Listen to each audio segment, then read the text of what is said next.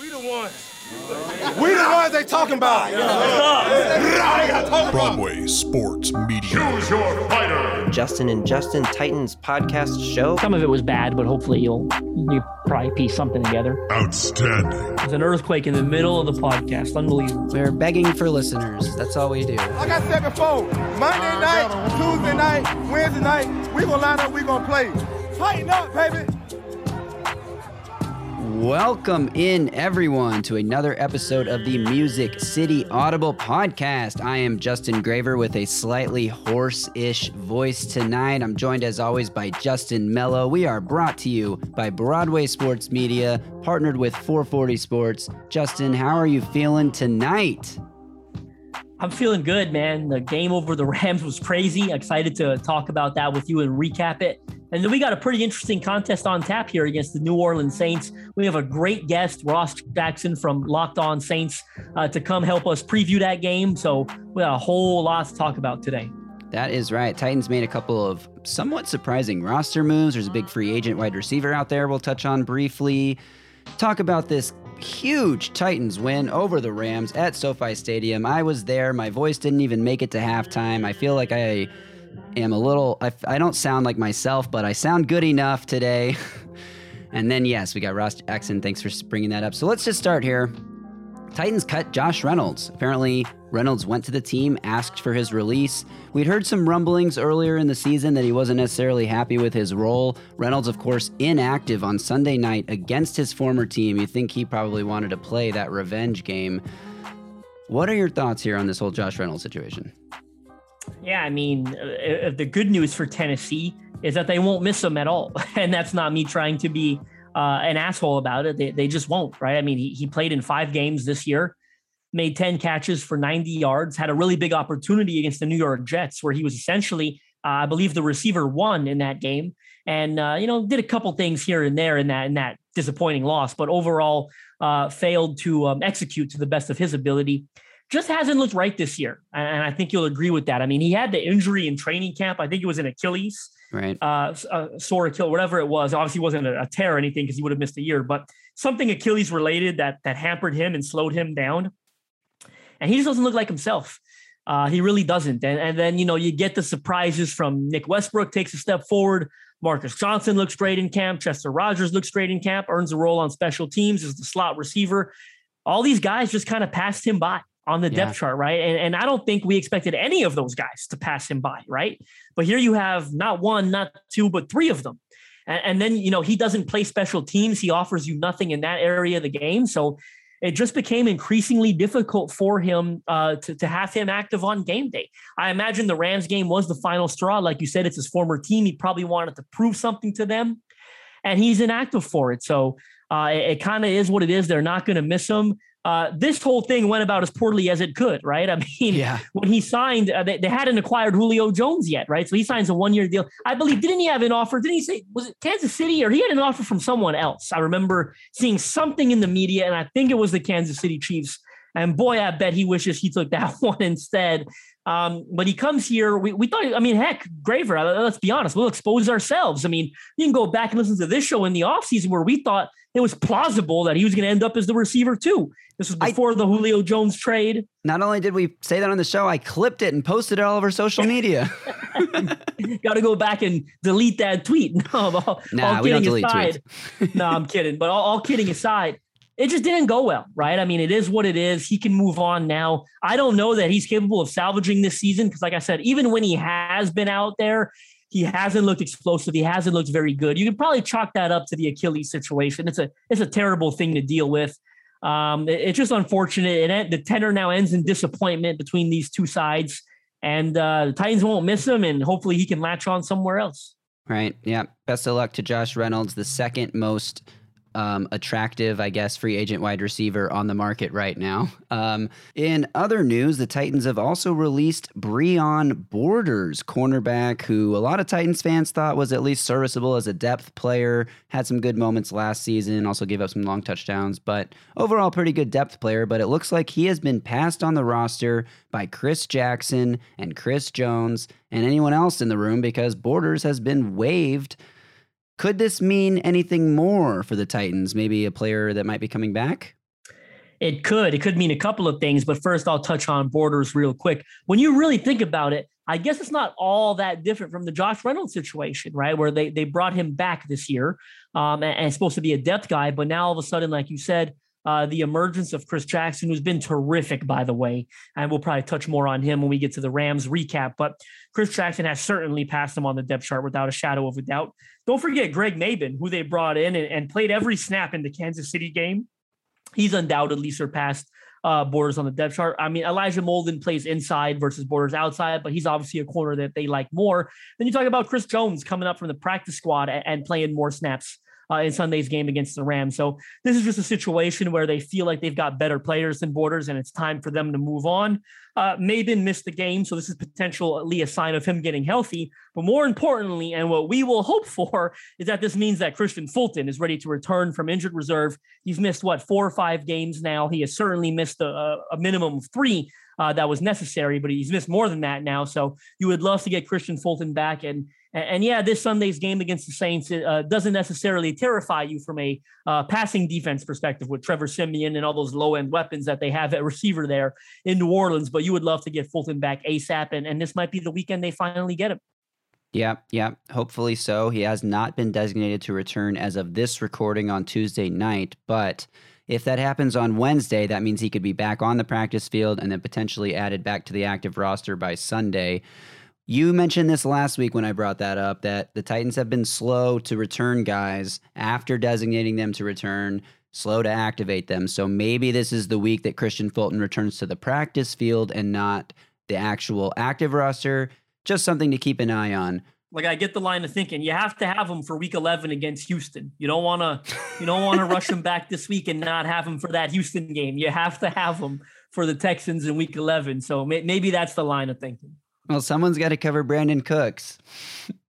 Texans on bye this week, by the way.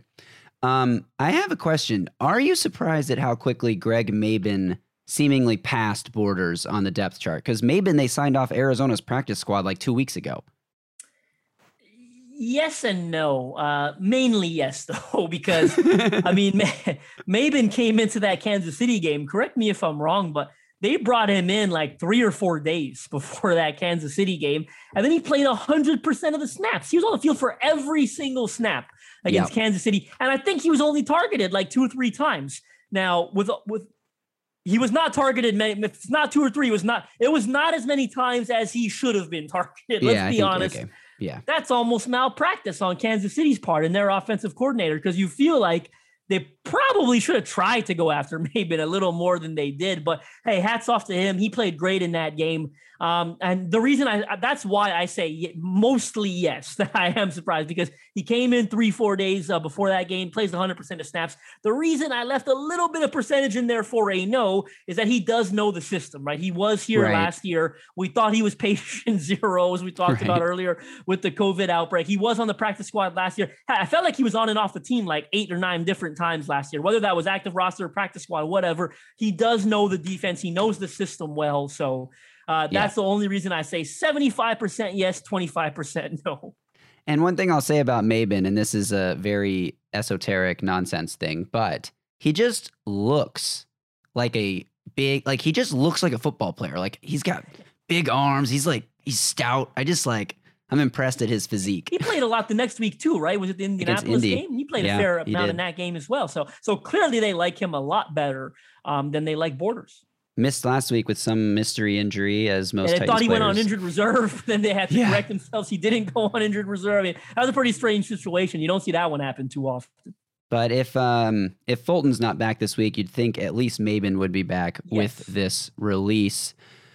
They also released another DB from the practice squad that is a, a nobody, Brooks. but yeah, Nate, Nate Brooks, Brooks. But there's but, I was going to mention because hey, it's another DB that they've gotten rid of, right? So you have to feel good about where you're at with uh, Fulton and or Mabin. Hopefully, this is Chris Jones. Chris Jones is on the 53 right now, right? It was not just a practice squad elevation. I think that's correct, but I believe I he's on the 53. Check. So uh, that's another guy that might factor in here, right? Perhaps they like him better.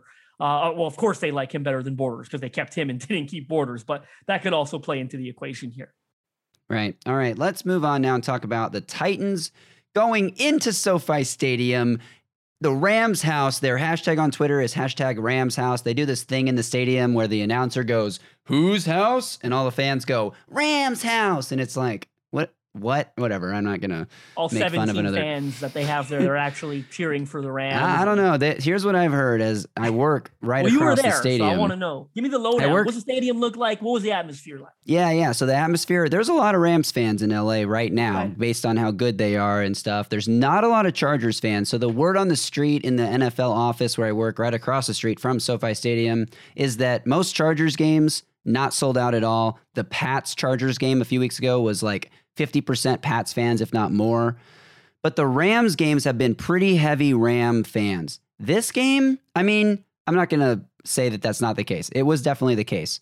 But there was a lot more Titans fans than I expected to see, being that Tennessee's a small market, that, you know, when other, you know, the national narrative is that other teams go into Nashville and take over the stadium, like when the Bills fans, which the Bills fans do to every team. But more Titans fans than I thought. On that first drive, when Autry got that sack, followed by, I think Simmons got the sack on the next play, it was louder than I expected in that stadium. But the stadium's super cool. Architecture is amazing. The the huge video board is pretty cool.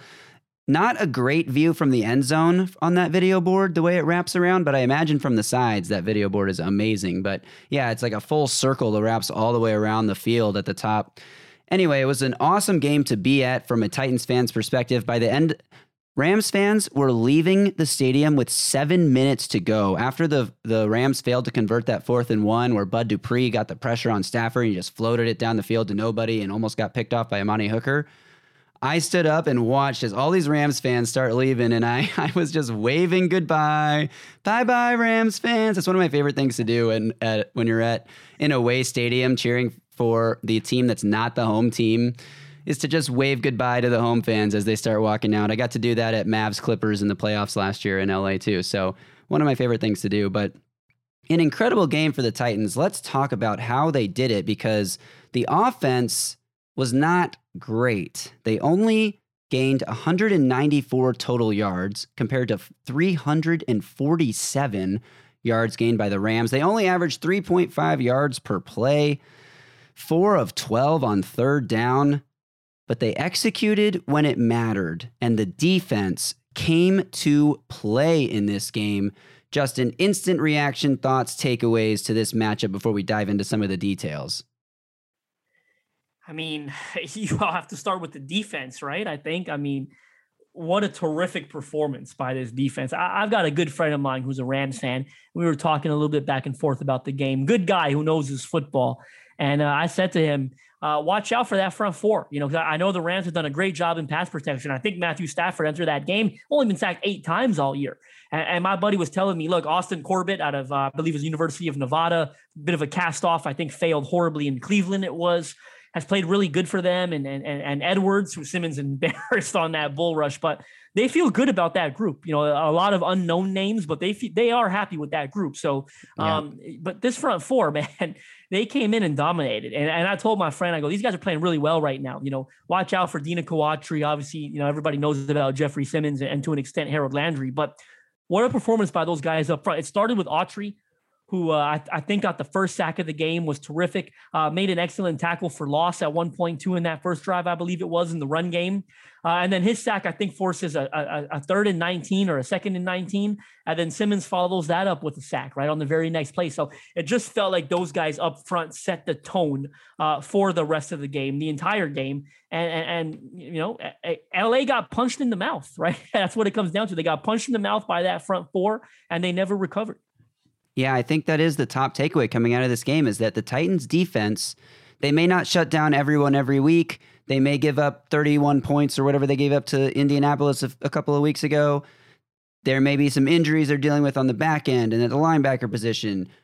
But when they need to, the front four, for the first time in like 12 or 13 years, can get pressure without sending a blitz. And that just opens up so much of what you can do on the back end.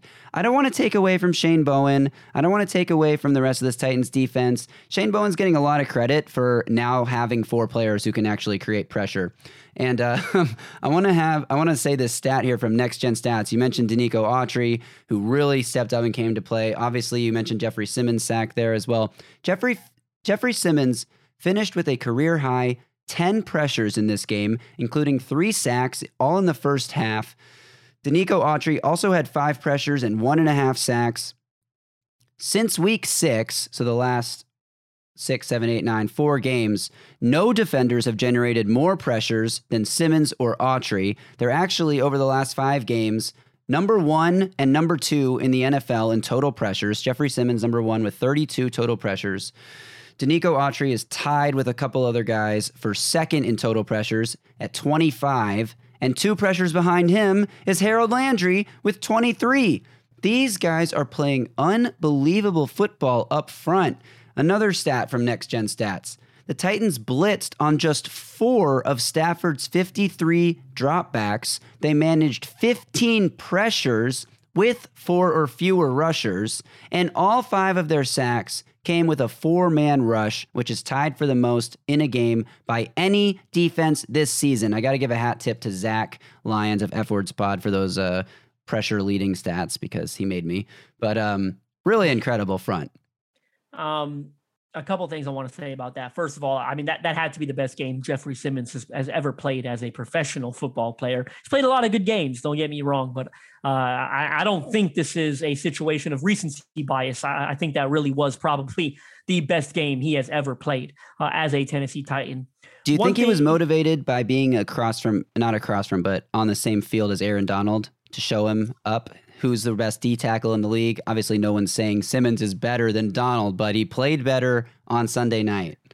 I mean, hard to say. Could be right. I think Jeffrey Simmons finds plenty motivation within himself, right? And how True. this Titans team um, is, is still largely considered underdogs, right, by so many people in the national media. But one thing I want to say about this front four is, and, and and I'm a young guy, but sometimes I'm an old I'm an old fart. I'm an old school guy when it comes to football. Sometimes, believe it or not, I am relatively young. But um, and it, football's always changing. Well, I think you can agree. Offensively, defensively, the game looks a lot different now than it looked years ago. Heck, I remember when linebackers were linebackers, right? They weren't these hybrid safety linebacker types, and you had bell cow running backs, right? And and defenses were purely three fours or four threes, right? Now you got these base defenses are basically nickel three four four three don't mean anything anymore right? But no matter how much keeps changing about football and how schemes are progressing and taking steps forward on both sides of the ball, there is no supplement to what you can do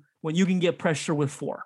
That is the best thing for you in football as a defense, and that will never change. Look, I am not going to defense to that 20 uh, sorry that 2008 Titans defense that was so good obviously the best in the league really at that time. They went 13 and 3 and we know how that ended but do you remember how good that defense that defense never blitzed never. You had Albert Haynesworth you had Kyle Vanden Bosch and I can't even remember who else. I think Jevon Kearse had come back at that point right? Uh, was more in the twilight of his career, but I had a, a good year from what I remember in that 08 Was Karl Klug around in 2008? Probably. later. yeah a bit of a blur for me, but definitely Kyle Vanden Bosch, definitely Albert Haynesworth, best year of Haynesworth's career, and Jevon Kearse was on that team as well. But that team, Klug was Klug not, is what you're saying. Joined right? the Titans in 2011. Kearse was, from what I yeah. recall. So that team never blitzed. They never blitzed. They got pressure with four, and it and it aided the back end. It helped the coverage. It helped. It helped the secondary. This team right now getting pressure with four. Um, I mean, it's the best thing for your defense. I don't care front multiplicity, versatility, yada yada. I, all those things are wonderful, but if you can get pressure with four, nothing is better than that. Nothing is, and, and and you're seeing it, man. You're seeing it right now with this team. Look at the way Kevin Byard is playing. And you don't think that has a lot to do with with how that front four is playing? Like this defense is it, it's a togetherness, right? It's a unity, and and they're all helping each other out. And he's talked about that, right? How that pressure is helping him play free and safe and comfortable, and he feels good reading the game, and he could flow to different areas of the field, like we saw him do on that pick six and that great video that you put out that he acknowledged and retweeted um, about about how he was supposed to be robbing the middle of the field, and he just made a great play based on film study. But when you are in the zone like that when you have confidence in your teammates, when you feel good about the guys that are playing both in front of you and behind you, it does wonders for your own game. And we're seeing it come to fruition right now. And this defense, it's a beautiful marriage at every level of the field currently. And Bud Dupree, I mean, Bud Dupree hasn't played all the same uh, number of snaps, but he's looks a little bit better every single week. He had some Ola, great plays. Danny looks good when he's out there. Like, yeah. I mean, I can go on and on. Chris, Chris, I, what can I say about Chris Jackson? Chris, Chris Jackson. Jackson has been unbelievable in coverage, in run support as a tackler. Yeah. The energy that he brings, the physicality, the athleticism. I mean, Chris the play where he out. almost the play where he almost had an interception, he was covering the deep third of the field. Right. Yeah. And he smartly passed off his responsibility to Hooker, who was at free safety, and came and broke down on a Cooper Kupp play that was coming in underneath in that vacated zone. And that's how he almost intercepted it. A great play, great like on the fly adjustment by Jackson. And I want to say, about the front four and about the coverage in the secondary because the front four is getting all all the love nationally. Brian Baldinger called him the best front four in football right now. The defense is getting tons of love, but the secondary was also huge in this team's ability to get pressure with the front four. And like you were saying, it's a symbiotic relationship. They both feed off each other, but there was I think most of the sacks in this game Stafford looked at his first read and had to come off it. Had to hold the yeah. ball and wait a beat to go to the next play. It happened on seconds. Yeah, a couple seconds. It happened on the play where Stafford was nearly thrown to the ground by Simmons in the end zone when he just decided to throw a YOLO ball to David Long. That was a play where you know, the first read was taken away, and the Titans did a great job. The linebackers over the middle being physical with Robert Woods and Cooper Kupp. Anytime they tried to run a little two yard drag route, a little check down dump off for Stafford, they were getting bumped, they were getting hit, knocked off that route. They were coming down and covering those plays. They were doubling Cooper Kupp. Titans ran a lot of zone, a lot of cover three zone in this game, which the whole all the rage that everyone's talking about with the Brandon Staley defense is a cover two base largely, but the Titans were, were rotating into a lot of cover threes. And I think that, you know, the, the Rams maybe weren't expecting those looks a lot. Titans played mostly zone all night long. Stafford had a few good plays, but for the most part, the Titans secondary was all over these these routes. That it, the film study was apparent, the preparation was clear, and I want to say Mike Vrabel and yes, Shane Bowen as well it feels like anytime that they have a specific game plan to stop an opponent, and this goes all the way back to 2018 against the Patriots, the first time that the Titans faced them under Mike Vrabel, or the Ravens in the playoffs, or the Bills last year and this year, the Chiefs this year, the the, the obviously the Rams on Sunday night. When they make these very game specific plans to stop certain offenses, they are right about how to game plan against them and how to attack them way more often than they have not been right. And I think that that's a huge factor in these games, and the coaches deserve a lot of credit as well. Yeah, I mean, uh, I, I kind of want to give some love to you. You said it right, the front four, but the secondary. Um, uh, this front four wouldn't be able to do what they're doing right now if the first read is open right? If the quarterback can get his ha- the ball out of his hands immediately, if receivers are running wild and running open immediately, um, that that can't happen. So you're right; it's a marriage between both units. And the linebacker. What about David Long? I mean, David Long has been in unbelievable form this season, so we have to give a shout out to him as well. And hopefully he's healthy. Or he got banged up a little bit there um, at the end of the game. I think it was about a minute 42 left. Uh, when he limped off the field. So ho- hope he's okay because they're going to need him going forward. But it, it, looks like a hell of a unit, and it should only get better as they get Kristian Fulton back. Hopefully, as they continue to get healthier. Uh, hopefully, again, guys like Long are okay. Uh, Bud Dupree continues to get his legs under him and, and, plays better football, which which seems to be happening on, on a fairly um, you know week to week basis. But it's uh, it's really something special right now. Uh, we we said before the year, right? If this defense can even be average, that they were going to be Super Bowl contenders, but they're a whole lot better than average right now. They look like an actual asset, right, a unit that can carry a game, as they did uh, against a seven and one Rams team on Sunday. So Uh, it really is unbelievable the progress that they've made. I mean, it, it how far they've come is a far cry from where they were a year ago. And the the defense forced the Rams into four of 15 on third down. Speaking of a far cry from where they were a year ago when they were the worst third down defense basically in NFL history. And you said it. They carried the Titans to victory. Let's talk about the offense because the offense struggled in this game. Ryan Tannehill had a really bad interception that, as soon as he threw it from my vantage point in the stands, it was like, uh oh, Jalen Ramsey's all over that. It was, uh, a weird route. If I felt like the Titans were trying to fool the Rams, maybe got a little too cute there. That's typically a play where AJ runs a deep dig or a deep post, and he ran a deep out instead of that. So I think maybe they were hoping to catch the, the Rams off guard, expecting AJ to break over the middle, and he broke out. The throw was late. It was not a good play. Tannehill's uh, fourth game in a row throwing an interception. That's the the longest streak of his career since like 2016, I believe, is what I saw. So he uh, has had a few sloppy plays here and there, but he put it together and he played a, a good enough game, obviously, to get the win. Titans had a few crucial fourth down conversions on the on one touchdown drive. They converted on fourth down twice, including Tannehill running into the end zone. So Tannehill, what did you make of his performance? Yeah, I mean the, the interception was downright bad. I mean you covered it there, and and, and it really was, and um, it becoming a bit of a concerning theme. He, you know, let's we're not going to sit here and pretend like it's okay. You know, he's got to cut that shit out, right? I mean, they they can't just keep giving the ball away like that. And, and, more importantly, you can't keep giving it away and expect to continue winning football games like you are, right? So that does have to be corrected and amended um, at some point. But he did put it together. That drive that you referred to, uh, I wrote about that a little bit on Gridiron Grades uh, for Broadway Sports because that was the last uh, scoring drive of the second half. They were up 14 3 you get the first fourth down there in makeable field goal range. I believe it was only like fourth and one or whatever. Vrabel keeps the offense on the field. They execute the QB sneak. They keep the chains moving. Well, a couple plays later, you're faced with yet another fourth down. It's fourth and goal. And again, you could kick the field goal, take the three points, go up 17 3. But Vrabel once again decides to go for it. And what do the Titans do? They run the uh, the play that never fails, right? That fake uh, with Tannehill. He keeps it, gets into the end zone what they busted wide open, right? It's 21-3, and now this is this is looking like it's ball game, right? So that was a huge decision by Mike Vrabel, and it was great execution on the offensive part um, to score the touchdown, to get the seven points, and to bust it open, like I said, 21-3. So that was big. With that said, I, I don't want to sound pessimistic.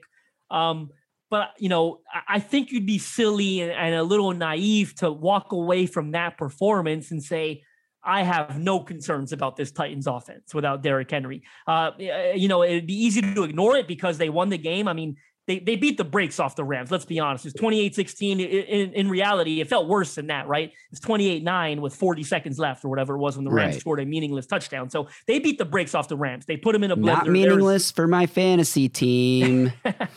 Who did you have on there? Stafford.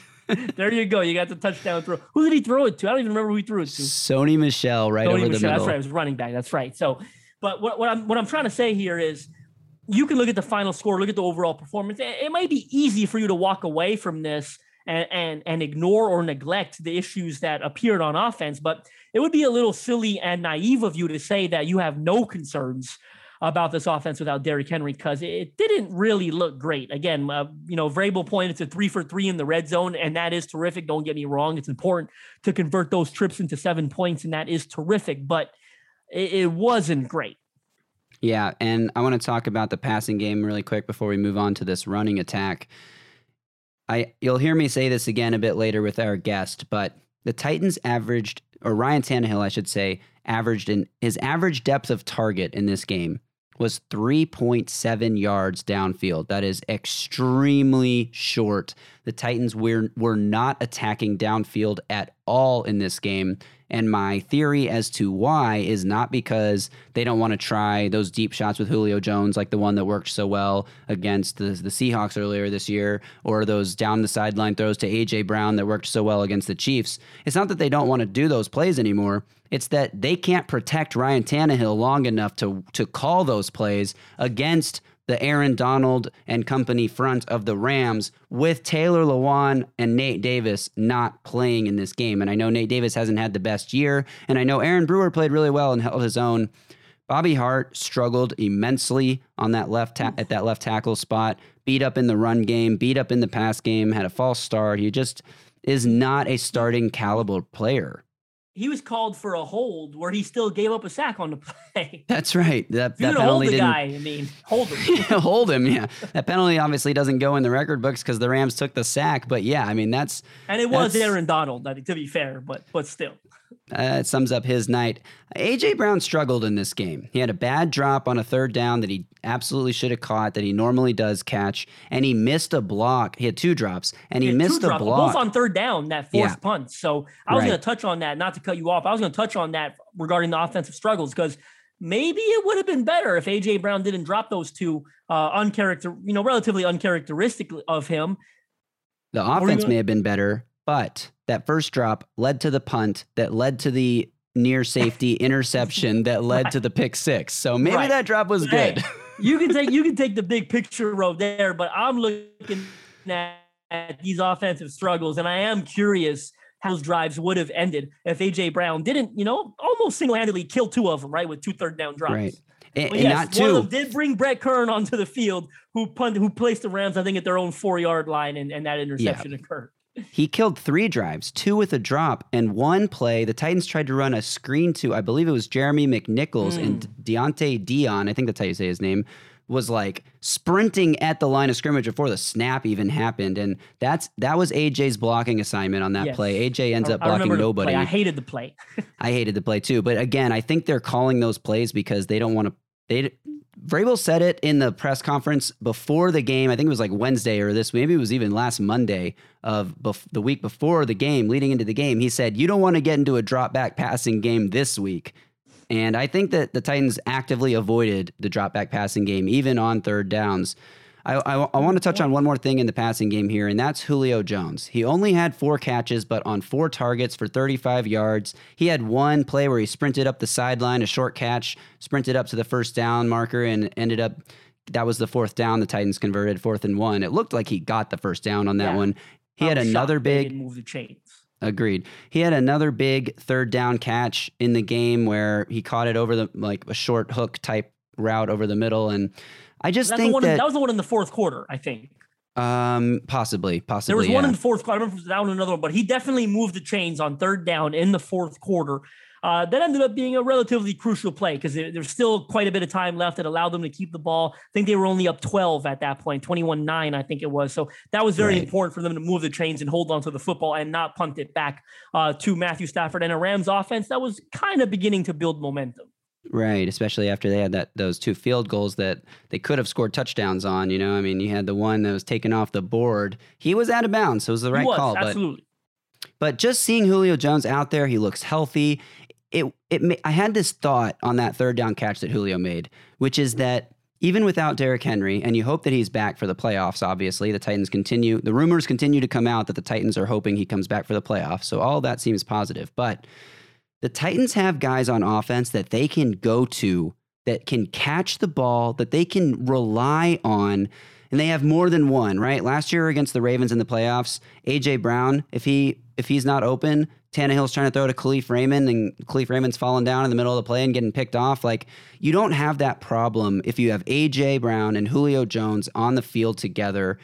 And that's how you win playoff games. Is you have great players make great plays that you can count on. And so beating a playoff team like the Rams with guys like Julio making those clutch plays, it just gave me confidence in this Titans team that they can win in the playoffs when it counts. they also show a lot of trust in their other targets, right? I mean, that quick slant to Nick Westbrook, uh, that was on a third down. I mean, that, that one that took a lot of confidence in not in Tannehill and himself, of course, because that that was a quick developing play that almost got picked, and Yeah. Westbrook showed great strong hands to come down with it. And they trust MyCole Pruitt, as we know. They trust hell, they trust Geoff Swaim, who I think made four catches in this game, and let's be honest, uh, played pretty well, right? Overall, Swain did in this game, so they trust their guy. They trust Chester Rogers. They trust Jeremy McNichols. So they, they trust their guys. Tannehill almost got Chester Rogers killed on one play, throwing it Yes, behind that's him. a bad throw. man. That's a hospital ball. Um, let's talk about the running attack. The Titans, as many people expected, went with a running back by committee. D'Onta Foreman led the led the team in rushing yards with 29 on five carries. Jeremy McNichols 24 yards on seven carries, and Adrian Peterson 21 yards and a touchdown on 10 carries. There wasn't a lot of room to run. Foreman, I think, looked the most explosive of the group. He had a 10 plus yard run, a 11 yard run, and picked up a first down. Jeremy McNichols had a 14 yard run. Adrian Peterson's longest run was six yards. He looked like a 36 year old running back, but uh, he did get in the end zone. What did you make of this running game? Yeah, I mean, uh, I think it's a work in progress. That's all we can say right now. Uh, I, I, think everyone needs better uh, and, and, will demand better of themselves, right? I think Peterson will probably watch the film and say, I need to be better than that. Um, uh, I think he left some yards out there. I think the O line needs to be better than that, right? It felt like the Rams kind of won the battle of the trenches um, on a relatively consistent basis. I, I do agree the that Rams Foreman defense, the Rams defense won the battle yes, of the trenches. Yes, of course. Sorry, the Rams defense won the battle. Certainly, obviously, the Titans won it on the other side themselves, but uh, the Rams defense kind of won that battle up front um, with Tennessee's rushing attack and, and the run blocking. So I agree with you. I thought Foreman certainly looked like he had the most juice out of any ball carrier. I mean, he hit the hole. He was explosive. I thought he was decisive. Uh, had some juice to him. So I'd love to see him get more opportunities. There is no way um, against New Orleans coming up that he should be third in carries, right? Because that's what it was here. Peterson got the most carries with 10. McNichols had seven, and then Foreman had five. I mean, Foreman's got to at least get more carries than McNichols. You, McNichols can be your third down back. I don't know about you. I have no confidence in McNichols when he carries the ball. Just being honest, I love him as a third down back. I trust him in pass protection. I trust him uh, a lot in the passing game, but not a big fan of you just you know dropping back there, handing him the ball, traditional run game. I don't think that's his game, not his skill set. So I like to see more Foreman, and I do still want to see a more Peterson. Right, we're not going to write him off just yet. Uh, despite obviously the slow start and you know the advancing age, but they brought him in for a reason, and, and they've got to give him a bigger chance than this. Yeah, I mean, Chris Collinsworth said it really well on the broadcast. I rewatched the broadcast twice now, actually. And uh, Chris Collinsworth kept talking about how Peterson was running very high. He wasn't running low yes. with leverage. And I, I think that, that one in particular, I remember Collinsworth pointed it out. Yeah, and I think that Collinsworth was absolutely right about that. And he was also, I think, right when he said Peterson will watch the tape back and think the same thing. And Tony Dews will do will say the same thing, like Adrian, you're running high. And th- look, I mean, He's 36 years old. He hasn't played football since last season. It's week nine. He's been sitting on the couch for, I mean, he's been working out, but he's been at home for nine weeks. Like, yeah, I've been sitting on the couch. I imagine he's been, no, but of course, you're right. he just got added to the roster on what, Monday? So, uh, give him some time to, to work yes. back into the things. And this week's game is against the Saints, who it's not gonna be Peterson, any easier. well, not, it's not gonna be any easier. Not gonna be any easier. But Peterson uh, signed with the Saints in 2017, and things didn't really work out well. And he had a quote out there around 2017 when he said something like, I didn't sign up for nine snaps a game or something like that. And uh, maybe there's a little juice in the revenge matchup here for Adrian against the Saints. But yeah, the that is very funny. I don't even remember that. I don't even remember him in New Orleans. I'm gonna be honest. That must have been that uneventful. Right. Um, but yeah, the, the running game, I mean, we're not expecting a whole lot without Derrick Henry out there, but this is the fewest rushing yards the Titans have had in a win in like 20 years. I can't remember what, what year it was. I saw this stat, but I think it was like 2003 or 2006 or something absolutely wild. They only had 68, 69 rushing yards, nice as a team. So uh, definitely areas of improvement to be sought there. Anything else from this game you want to touch on before we look quickly at the AFC playoff picture and then preview the Saints game?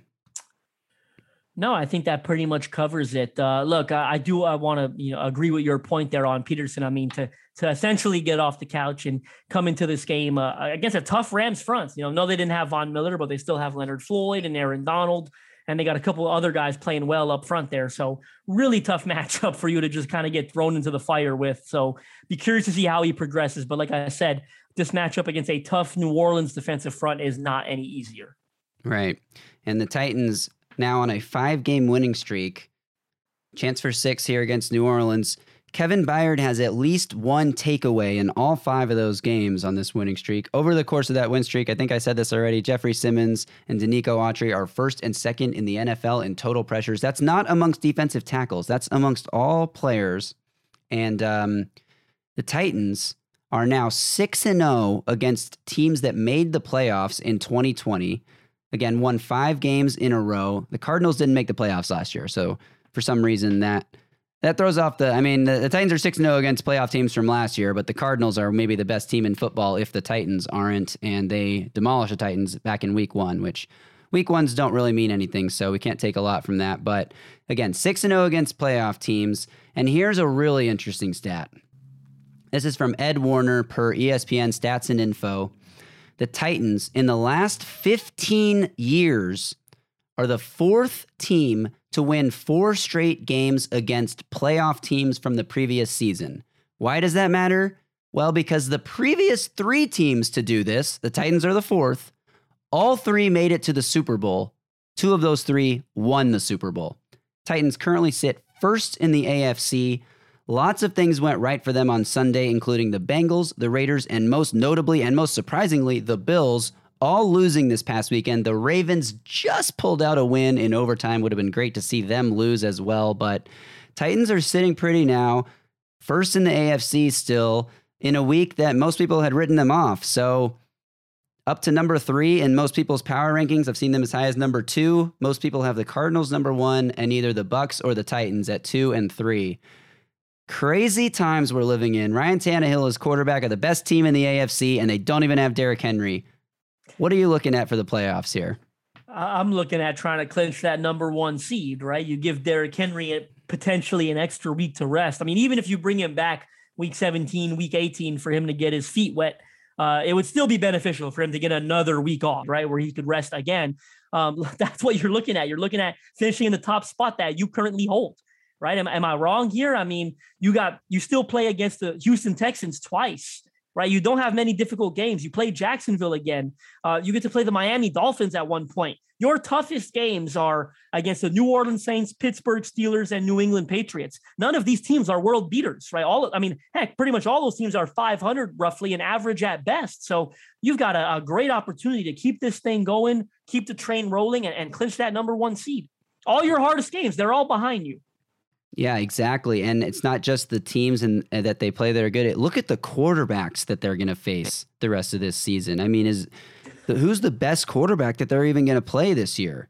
Can we run through that gauntlet really quickly? Because I'm inclined to say that it's uh, Trevor Lawrence. To be honest with you, I mean, it's either Trevor Siemian. You got Trevor Siemian this week. Tyrod, Tyrod Taylor. Taylor twice. Mac Jones.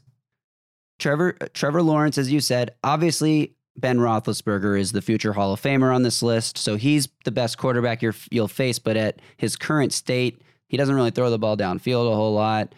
Takes sacks that he used to be able to wiggle his way out of. I think the Titans are going to continue to rack up sacks here. That's the biggest thing to me because bad quarterbacks and young rookie quarterbacks, they take lots of sacks. I think by the time the Titans play the 49ers right before Christmas Eve, you're going to see Trey Lance out on the field.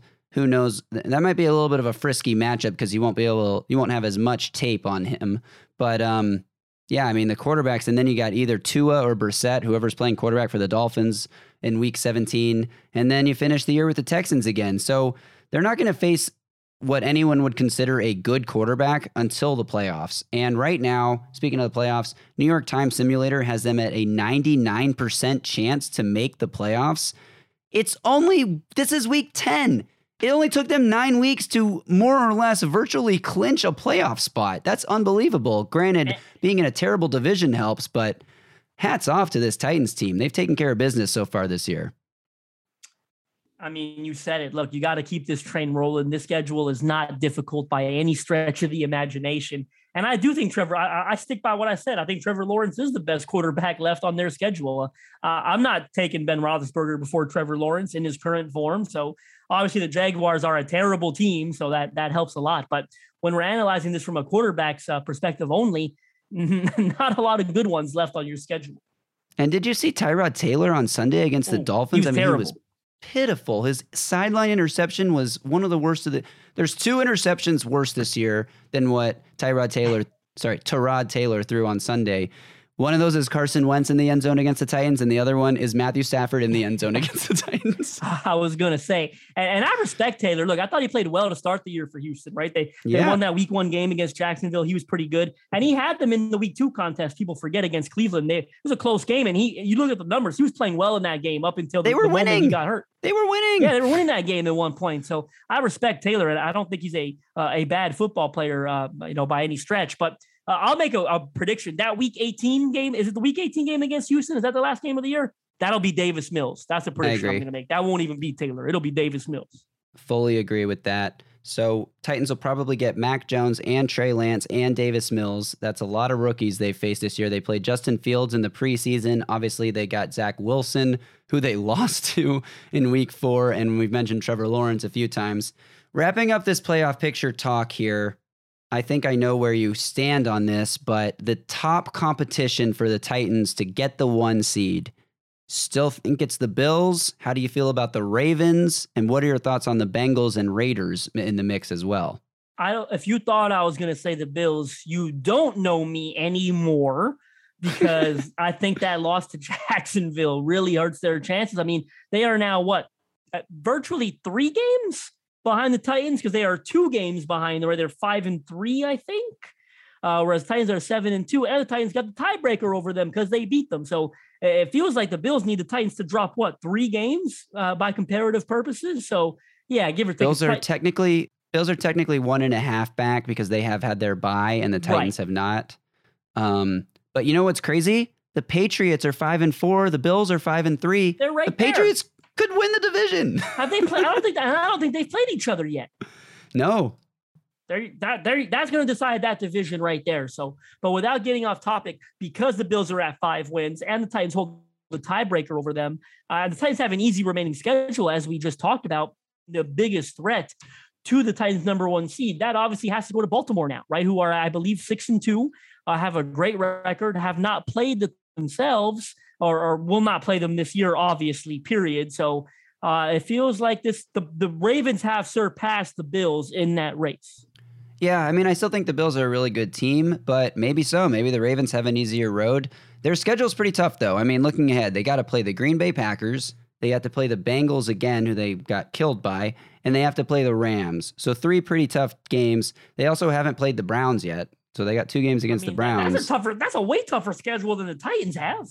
Yeah, that's what I'm saying. Yeah, I mean the Browns. The Browns looked really good this week, and they haven't played the Steelers yet either. So they got two games against the Steelers. Steelers aren't great, but they're going to give them a tough game. So That division's going to beat up on each other. the AFC Yeah. North. I mean, Baltimore, Yeah. I do think are clearly the best team in that division, but those other three are all decent football teams. And I mean, look, the Bengals. The Bengals beat them 41 Yes, I was gonna 17 a few weeks ago. Bengals kicked their teeth in, so we know that that division is going to be competitive, and they all play each other tough and well and close. So uh, the Ravens, that I mean, that schedule, the Packers, the Rams, I mean, it's a lot tougher than anyone the Titans have left. Yeah, as we said, Bengals again, Steelers twice, Browns twice.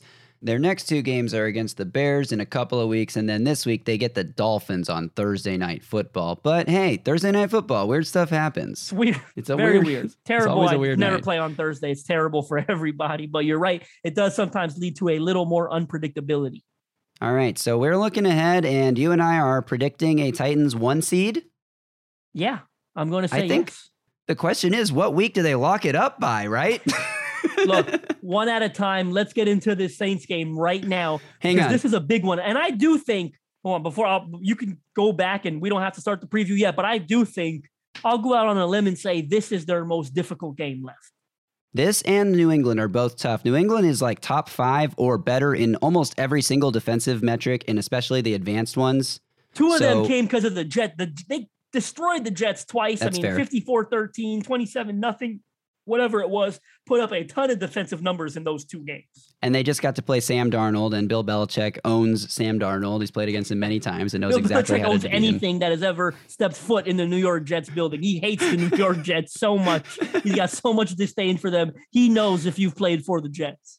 Yeah, no kidding. So, Yes, the Titans do have a tough game this weekend, and one thing that I that worries me more than anything is that the national media has finally crowned the Titans and given them their respect. Everyone says they're the best team in the AFC now. Everyone is saying they're a tier Uh, one team. Not everyone, but a lot yeah, of te- people. have, you can still find quite a bit of disrespect out there. That's true, but it's nothing like what we saw after Henry's injury this time last week.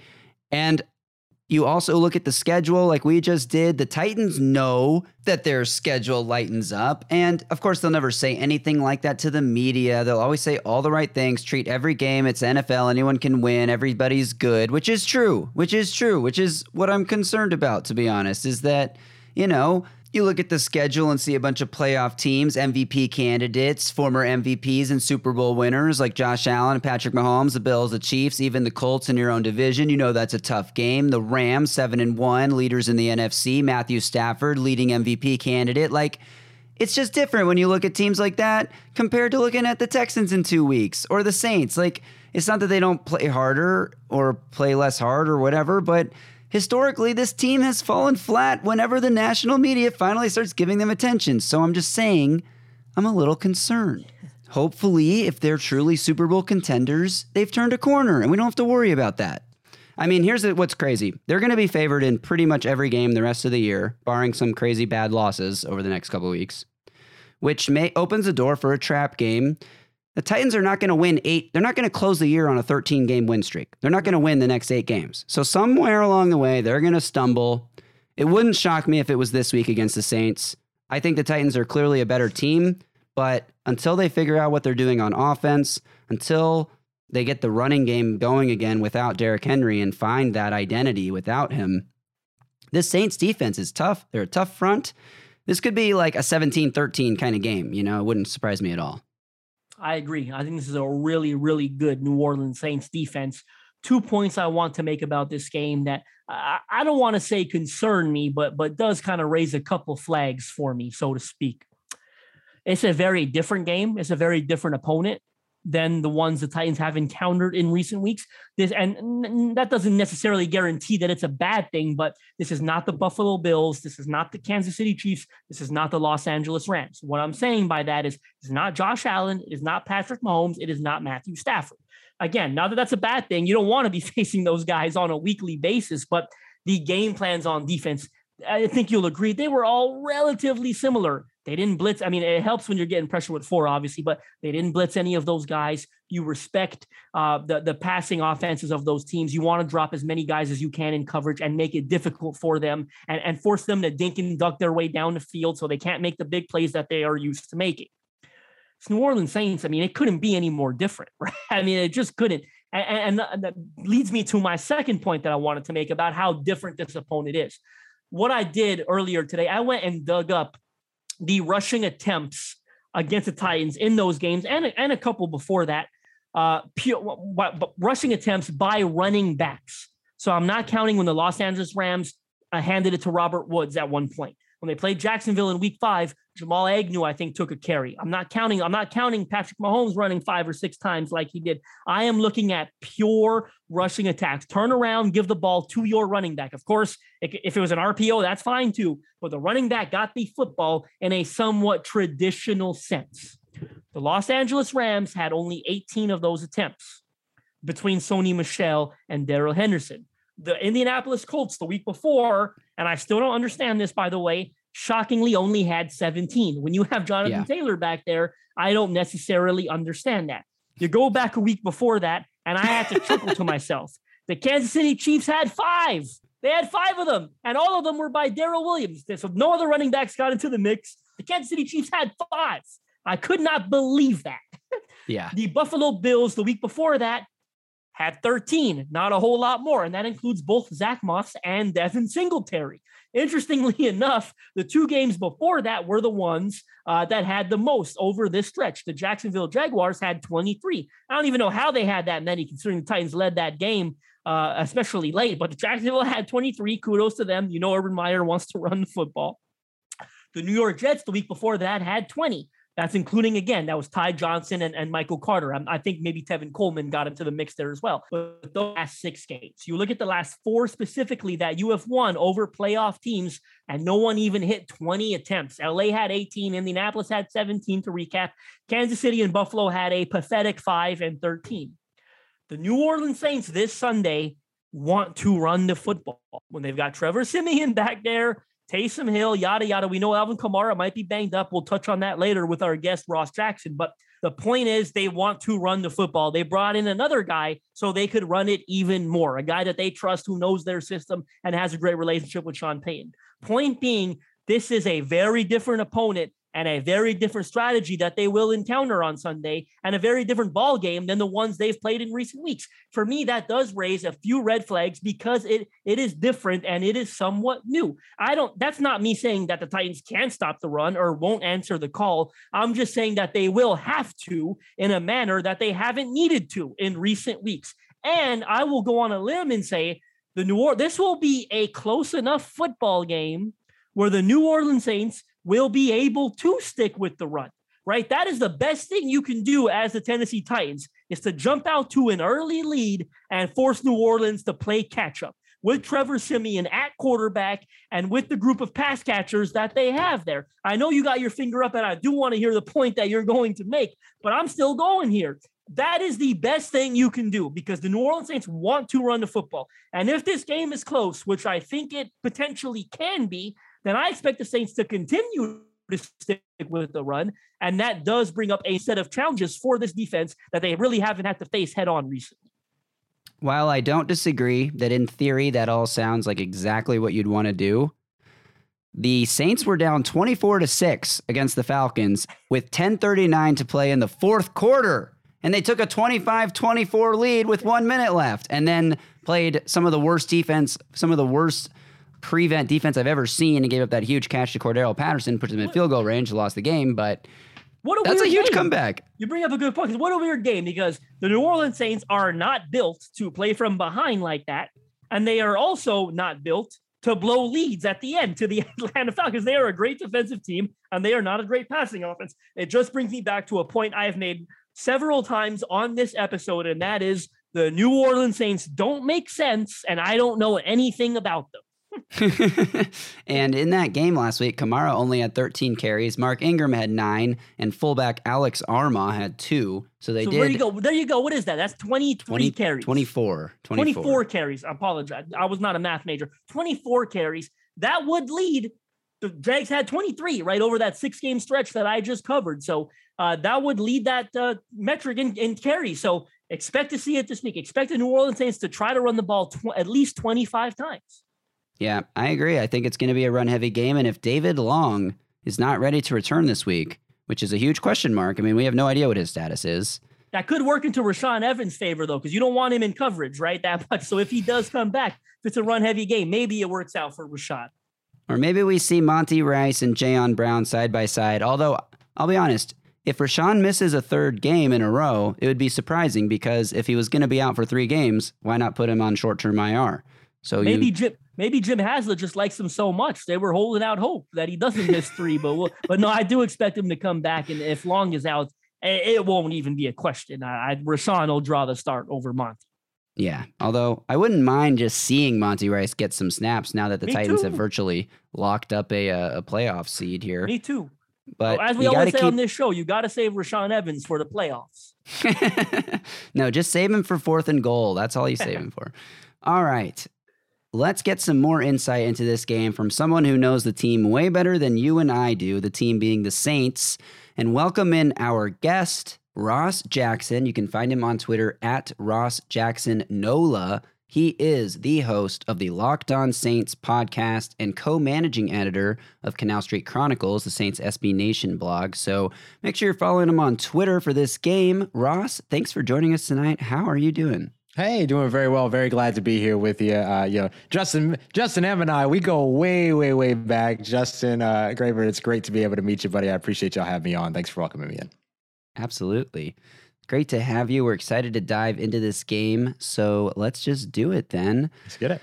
Titans Saints on Sunday. Now, as outsiders, we are having trouble trying to figure out the Saints team. They're a little bit confusing, pretty unpredictable. Obviously, lots of changes at the quarterback position. How do you and other people in New Orleans view this Saints team? Do you guys have them figured out? Yeah, it, look, it's tough to have them figured out, right? Because they just lost their starting quarterback for the rest of the season. They found out that they're not going to get their star wide receiver back at any point this season in Michael Thomas. Um, that starting quarterback, of course, being uh, Jameis Winston. So with him being out, the team has sort of had to try to re-identify even further, which was something that they were already kind of doing. We were trying to search for that sort of identity early on in the season. It looked like that identity was going to be one of a running football team that tried to focus on winning the turnover battle and winning games with their defense as a large sort of imposition in the midst of all of it. And so far, there are examples of that. You can look at the Green Bay opener. You can look at the pick six that sealed the game for them up against the, uh, t- the Tampa Bay Buccaneers. But then you look at games like the New York Giants loss as well as the Atlanta Falcons loss, both of those losses at home in the now Caesar Superdome. Those were rough, and a lot of that came down to the defense not being able to close the game out, and in certain cases, giving up big plays in big moments. And so, this is a team that has now gotten to a point where they have to reclassify their identity yet again with another starting quarterback, and right now, Trevor Siemian. but now Taysom Hill, who's been on concussion protocol for the last three weeks, he returned last week. Now does he maybe become the starting quarterback? So there's still a lot to figure out with these teams, eh, eh, with this team, and that is all before you even have the conversation around the wide receivers, right? Deonte Harris, who's their leading wide receiver with only 323 yards receiving so far and a pair of touchdowns, he could be suspended for three games uh, at some point over the next nine because of an offseason arrest, which their legal process just ended. That's why right now, uh, you know, one of the big conversations that everyone is having is will Odell Beckham Jr. return to Louisiana to save the New Orleans Saints? My answer is no, very unlikely that he will. Uh, and with that, this team has to run its way through Alvin Kamara, who, oh, by the way, might also be banged up as well. Yeah, I mean, I'll, I'll be honest with you, Ross. This team, to me, again, we are outsiders, but it's the most wildly unpredictable team in the NFL, oh, yeah. in my opinion. I, I do not have them figured out. I'm not going to pretend like I do. I don't think they're a bad football team, uh, but you get Jameis Winston in there, and I don't even know if I've got a question for. It. I've got more of a statement, and I'm curious yeah, yeah. to hear your thoughts. But you get Jameis Winston in there, who, who's you know by all accounts and purposes is a gunslinger. We saw him in Tampa Bay, 30 touchdowns, 30 interceptions, 4,500, mm-hmm. 5,000 passing yards, all these thresholds that he was able to hit as a passer in Tampa Bay. He comes over to New Orleans. I know he's hurt now, but to start the season, and we got a good sample size I believe you guys had the second worst passing offense in the NFL. They were averaging like 180 mm-hmm. passing yards per game at one point. And again, that was with a good sample size with Winston. So, do you think that kind of came down to to Winston maybe not acclimating as well as people hoped he would, uh, a lack of high end options at receiver, which is very uh, clearly the case in my opinion. But what do you ultimately think that boils down to? Yeah, look, I think that the lack of high end options at wide receiver is definitely a big part of it. But this is also a team that has forever prided itself on its ability to be able to generate an offense that's wide receiver friendly and that does a good job scheming wide receivers open. You look at players like Lance Moore, Devery Henderson, uh, Marques Colston, these guys that have been, you know, Willie Snead, even, who were incredibly popular and incredibly uh, productive in this New Orleans Saints Sean Payton system in the past. Now you're kind of asking the question how much of that was it just the system versus how much of it was the system and Drew Brees' comfort with it, right? And then so now you're starting to see where maybe like the tight window throws, the back shoulder throws, the throwing receivers open, how much of that was actually a part of what the New Orleans Saints needed in terms of their ability to scheme players open. It was about execution just as much as it was about scheme, is what we've sort of learned over the course of this uh, you know early season portion of of the post Drew Brees experience thus far. And you saw Jameis Winston getting a little bit more comfortable with that. You know, you mentioned 30 touchdowns, 30 interceptions in a previous season. It was tough to find a game so far this season where Jameis Winston had thrown 30 times. I mean, the guy had usually been sort of kept below that threshold of throwing less than 30 times. He had one game over 30, he had another game around 35 or so. And so it was starting to get there. But then Trevor Siemian comes in and his first game, he throws 41. So who really knows? You know what I mean? And that's one of the reasons why identity is so hard to really peg with this team, which can actually work in their advantage in some situations, but it only works in their advantage when the one piece of their identity that has been consistent since 2017 rings true, and that's their defense. If their defense is playing well, then they're going to be in games because their defense does a very good job keeping them in games. But all this other stuff that they sort of had to figure out around the quarterback position, the offense, all of that, it has been uh, not very, not as easy going as maybe some would have liked in the transition post Brees. And I'm glad you touched on the quarterback spot there quite a bit as well, because I want to ask you about Trevor Siemian. Mm-hmm. Uh, first of all, and Graver, Tennessee Titans legend Trevor Siemian, yep. who I think served, wasn't he their designated survivor last year, Graver? He was yeah. the practice squad quarterback that they kept away from everybody. I think the whole year yeah. he spent on the practice squad last year in case of COVID. Right. So Tennessee Titans legend Trevor Siemian, um, who is now or was the starter uh, last week for them, uh, a, what were your impressions of him? And B, you know, you, you touched on T- Taysom Hill briefly earlier. Mm-hmm. I picked him up in fantasy football last week. He touched the ball three times. I, I know he's yeah. still getting his legs under him and whatnot, but that was a little confusing to me that he wasn't more utilized uh, in that game. Do you think we'll see more of the same against Tennessee? It'll be Siemian and, and, and just with, with Hill mixed in there a little bit? I think that they will continue to move forward with Trevor Siemian, but I do think that Taysom Hill will be f- way more heavily involved, uh, especially if the reports uh, of Alvin Kamara being a little bit nicked up coming out of this game. He spent a little bit of time in the injury tent up against the Atlanta Falcons. The Saints signed another uh, running back, so they're probably going to go light with him during the practice week and then try to preserve him up until the game. Uh, you know, thankfully, Alvin Kamara, you could just plug in on Friday and then feel pretty comfortable with him on Sunday.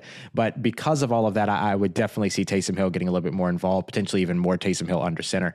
I thought that you know my impressions of Trevor Siemian in terms of how he performed were actually pretty positive. I thought that Trevor Siemian did a good job. He's very calm. He doesn't really get um, you know the thing that I really liked about him was that you saw five drop passes by receivers in the first half of that game against the Atlanta Falcons. The Saints had more or had as many drop passes and penalties as they had completions in the first half of that game with five across all of those categories. Not good, very ungood, in fact.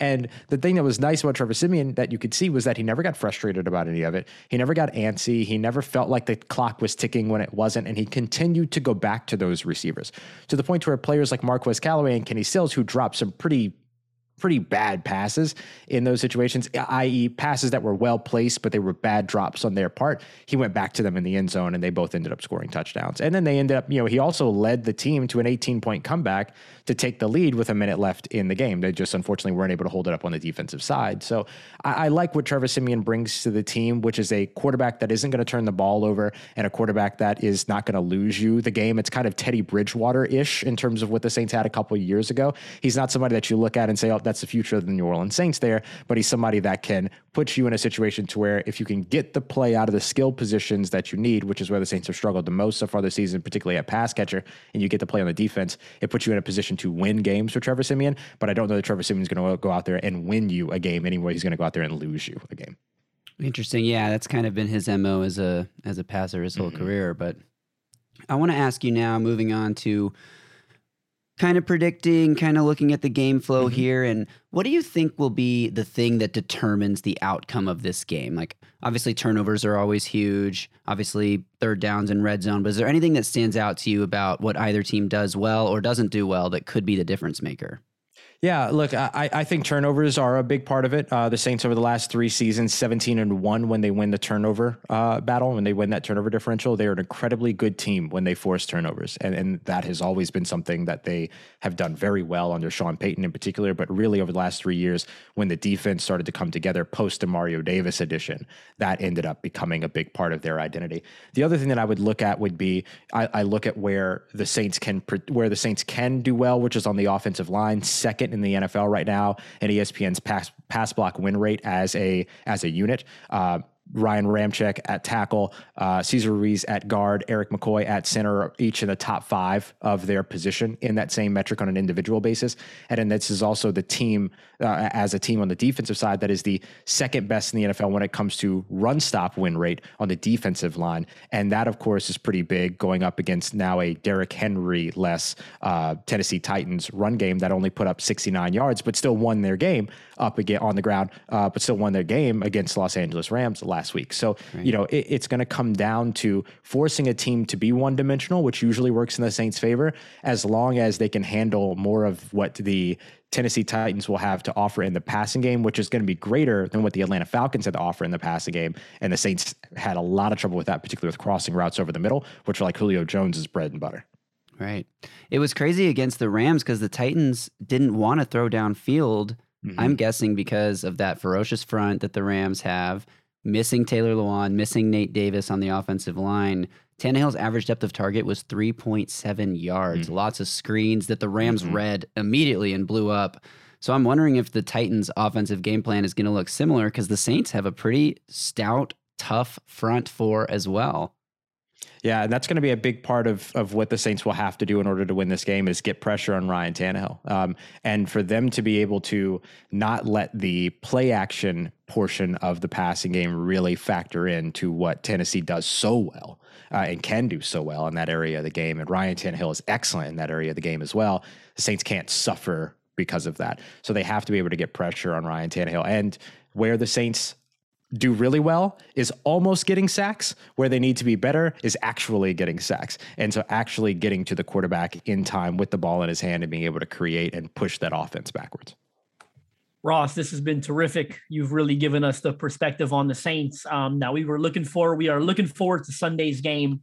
Um, final question for you: um, How do you see this one playing out? You can offer a score prediction if you if you Mhm. feel like, uh, but really how you see this game playing out, and maybe who you see uh, winning it ultimately.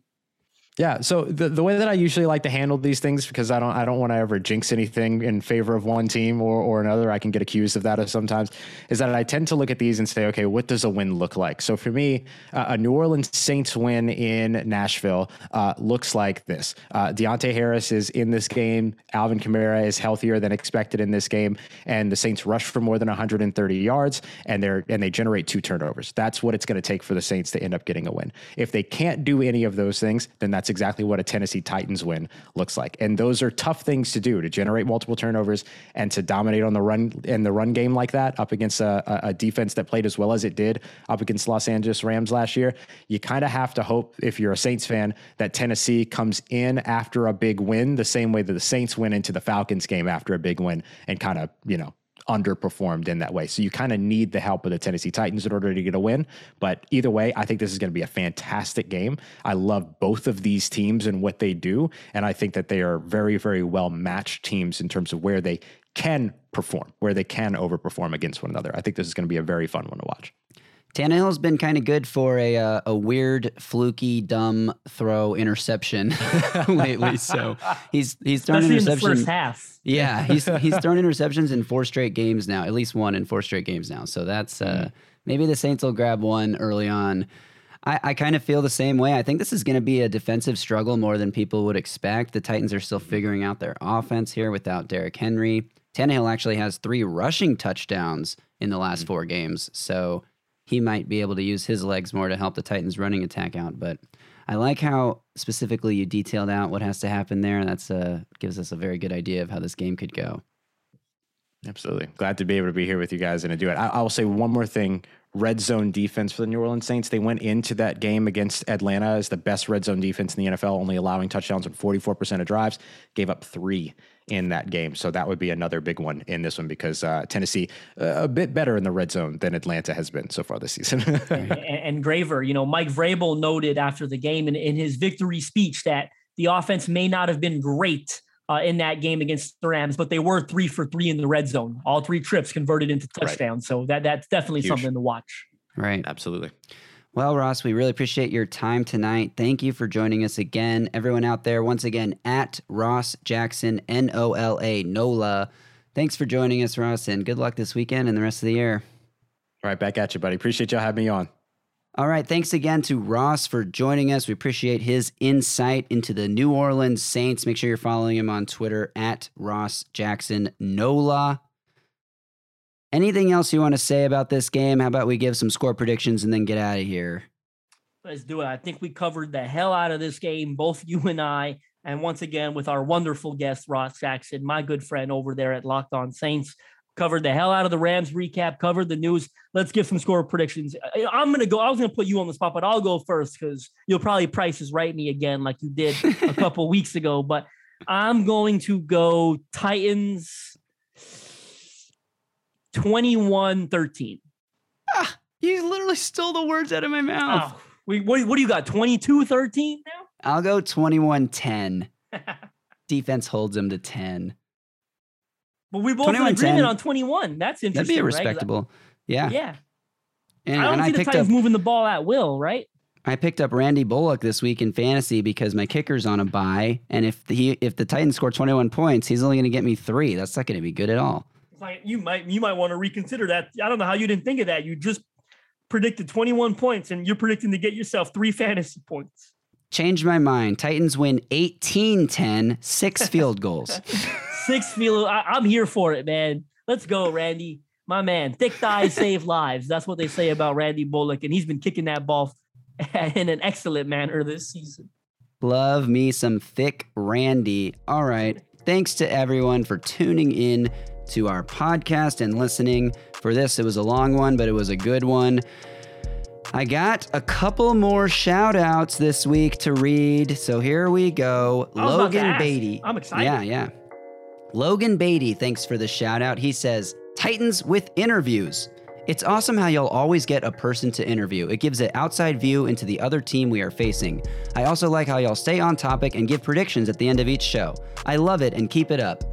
Thanks, Logan. We love you too, and we appreciate man, the Logan. shout out. We got one more I've here always from liked people named Logan. Sidetrack. Yeah. Logan Ryan was a great player too. So shout out to Logan Ryan and shout out to Logan for the review. Absolutely. And we got one more here from Mississippi Titan. I'm sure he's a big fan of Jeff Simmons, Denico Autry, AJ Brown, but he says Titans fans Young Pike. The only Titans podcast I like to listen to. I look forward every week to a new episode. Hashtag Tighten Up.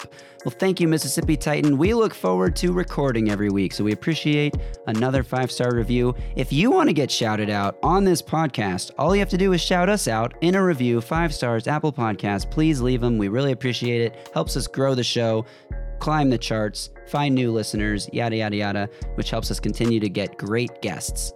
So, uh, any last parting words, Justin, for this episode? I think that does it. This was a really long one. We appreciate you guys for sticking with us. We had a lot to cover between a extremely exciting uh, victory in Los Angeles, in Tinseltown, in the world of Oscars and yacht and traffic and whatever else they have in Los Angeles. And now we get to look ahead to another really, again, exciting, unique matchup with a, a five, five and three New Orleans Saints team. So uh, a team that's well above 500 and uh, looks playoff bound and, and gave Tom Brady all he could handle two Sundays ago and, and, and beat the Bucks. So really exciting, good game this Sunday, I think, on tap.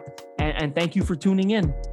Yeah, thanks, guys. Hopefully, it's not the last Titans game at SoFi Stadium this year. Hey. They'll be back in February, maybe. We hope. If that other uh, stat I read from Ed Werder, Ed Werder is right, then the you know it would be the fourth of four to go to the Super Bowl after going four and zero against playoff teams from last year in a four game stretch. All right, that'll do it for this show. Thanks again to everyone for tuning in, listening this long. Remember to follow Justin at Justin M underscore NFL. You can find me at Titans Film Room. Go check out the video breakdown I tweeted of Kevin Byard's pick six that he quote tweeted and said, This is actually pretty accurate. Nice work. You know, that's not the usual response when a player quote tweets a breakdown on Twitter. They usually say something like, This guy doesn't know anything. You don't know what you're talking about. That's not my job on this player. who the hell knows what. But KB helped us out a lot. He talked about the play in the post game, gave us some insights, so that made it easy for me. All right, enough blabbering. Let's get out of here. We'll be back next week to recap the Saints game and preview the first game against the Houston Texans on the schedule for this year.